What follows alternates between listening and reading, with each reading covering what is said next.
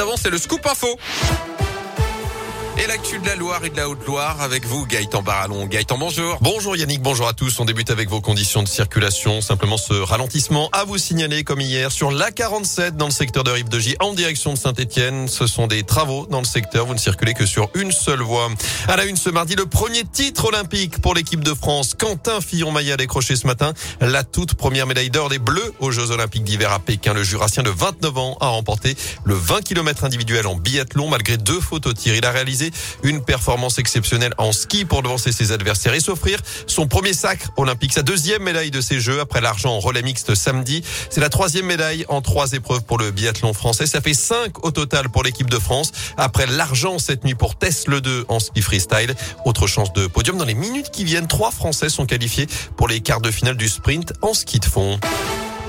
Dans l'actu à saint 51 millions d'euros pour rempenser Moreno. Objectif donner un second souffle à ce quartier de 3500 logements et dans lequel vivent euh, près de 9000 Stéphanois.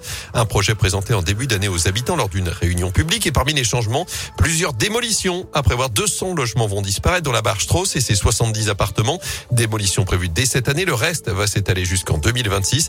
Mais ce n'est pas tout les précisions de Jean-Pierre Berger, adjoint à l'urbanisme. Beaucoup de requalification d'immeubles, notamment sur le plan énergétique. La reprise de tous les logements de façon à pouvoir améliorer les conditions euh, de logement euh, des gens et le pouvoir d'achat, bien sûr, puisque ça va diminuer les charges de façon importante. Il y a aussi des équipements publics qui sont prévus, notamment vers le stade Bariol, où on est en train de réfléchir euh, à quelques équipements sociaux. Il y a l'ancienne école Elsa Triolet qui va être démolie dans les années qui viennent, l'école Paganelli qui va être en partie démolie de façon à faire une salle des fêtes. Enfin bon, c'est des projets de partout. Et sur cette enveloppe de 51 millions d'euros injectés à Moreno, 30 seront destinés au logement un ancien joueur des Verts dans la tourmente, la fondation Brigitte Bardot, spécialisée dans la protection des animaux, annonce son intention de porter plainte contre Kurt Zuma. L'ex-Stéphano aujourd'hui à West Ham en Angleterre est mis en cause dans une vidéo publiée par la presse britannique où on le voit frapper à plusieurs reprises son chat. Son club a dénoncé ses actes et l'international français risque gros puisque la maltraitance animale peut être punie jusqu'à 5 ans d'emprisonnement au Royaume-Uni.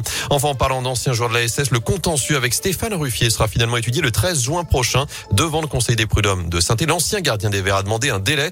Je vous rappelle qu'il conteste son licenciement pour faute grave en début d'année dernière à six mois de la fin de son contrat. Il exige une compensation financière entre 4 et 5 millions d'euros. Retour au sport, rebond attendu pour Saint-Chamond en basket après la défaite vendredi face à Saint-Quentin. Le leader de Pro B se déplace à Antibes ce soir à 20h30. Enfin, cette première mondiale chez nous, on vous en parlait ces derniers jours. Quatre lions quittés cette nuit le zoo de Saint-Martin-la-Plaine. Trois femelles et un mâle transférés du refuge Tonga, terre d'accueil chez nous dans la Loire jusqu'en Afrique du Sud où les félins vont rejoindre une réserve protégée. Ils doivent arriver demain à Johannesburg. Parfait, merci.